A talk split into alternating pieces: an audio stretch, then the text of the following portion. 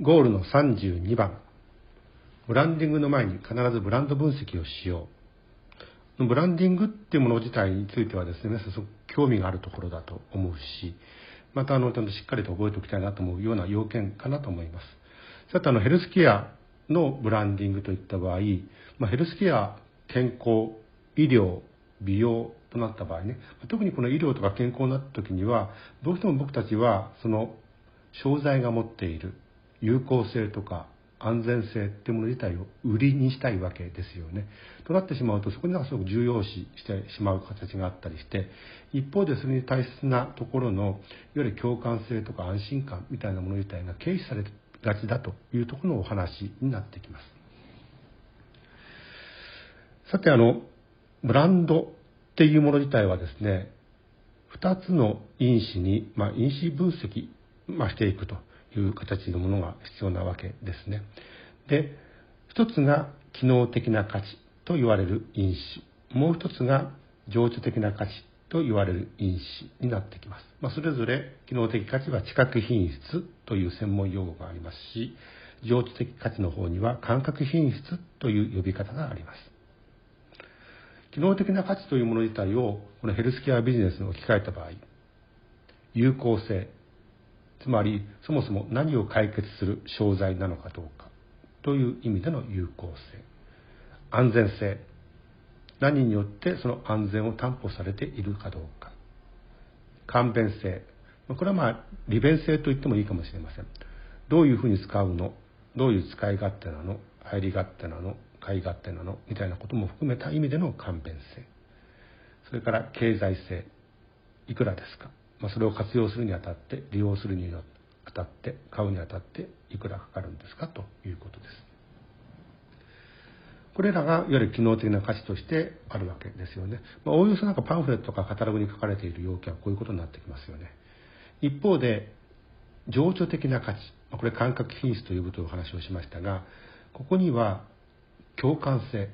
うんと例えばインスタとか Facebook で「いいね」って押したくなってしまうあの瞬間の要素って何がありますか？次に安心感。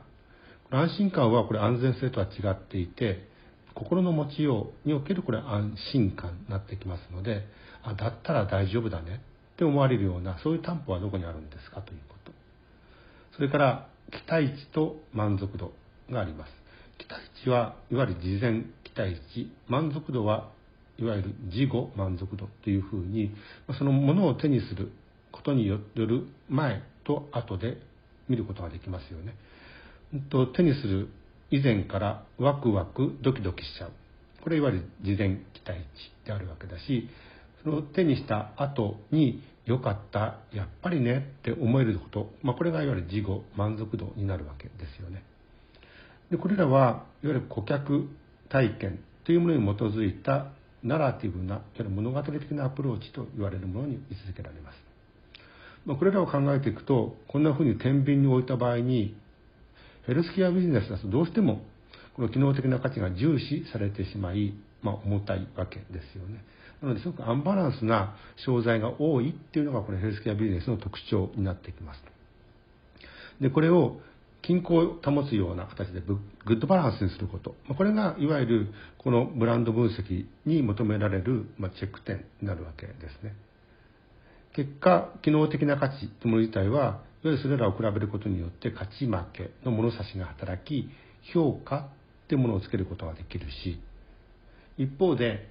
情緒的な価値というもの自体については、まあ、自分本位の良し悪しみたいな物差しが働き、そこにおいての評判というものが作れるわけだったりします。で、お気づきのように皆さんが物を選ぶとか、物を買うっていう時に、意外とのそのコメント欄を見たりするわけじゃないですか。もうこれ明らかにこれ評判ですよね。つまり僕たちはその意思決定にあたっては、評価だけではなくて、評判ってもの自体をとても重要視するんだということがわかります。ただし、ヘルスケアビジネスっていうものはどうしてもこの評価軸というもの自体の機能的な価値っていうもの自体を重んじているがために、どうもアンバランス。なので、いざ買おうかなと思うと、いや、うん、ちょっと選べないな。いざ使おうかなと思うと、うん、ちょっと無理かな。みたいな形のものになってしまうと。で、それを、うんと、なくすために、グッドバランスを保つっていうことがとても重要。そのためには、このブランド分析をちゃんと先にしておきましょうね。ということを意味しています。さてじゃあ本文読んでいきましょう。ゴールの32番。ブランディングの前に必ずブランド分析をしよう。ブランド、商品、商材の品質に ing 作るがついてブランディング、商材作りです。ブランドとはそもそも何を指しているのでしょう。商品やサービス、施設といった商材の品質は機能的な価値、つまり知覚品質と情緒的な価値、つまり感覚品質に因数分解されます。この因数分解することをブランド分析と呼びます。ヘルスケア商材では機能的な価値に1、有効性、2、安全性、3、簡便性、4、経済性の4つの指標が設定されます。情緒的価値はヘルスケアビジネスに限らずですが、1、共感性、2、安心感、3、期待値、4、満足度の4つが共通の指標となります。これらが合体してのブランドなのですが、ヘルスケア商材となるといつもエビデンス、科学的根拠によって担保された機能的な価値の方が重視されてしまい、エクスペリエンス、顧客体験によって支持されるはずの情緒的価値は軽視されがちです。業界における先発品であれば機能的価値だけでも優位に立てます。しかし後発品である場合、機能的な価値と情的価値のバランスがあってこそ、先発品に臨むことが、挑むことができます。というより、後発品は機能的価値を、まあ、先発品とほぼ同等同等程度に維持しながら、情緒的な価値の方を立たせれば、意外とたやすく先発品に勝ることが可能です。先発品よりハイセンスだからという理由によって。ヘルスケア商材には先行有利のルールは適用しません。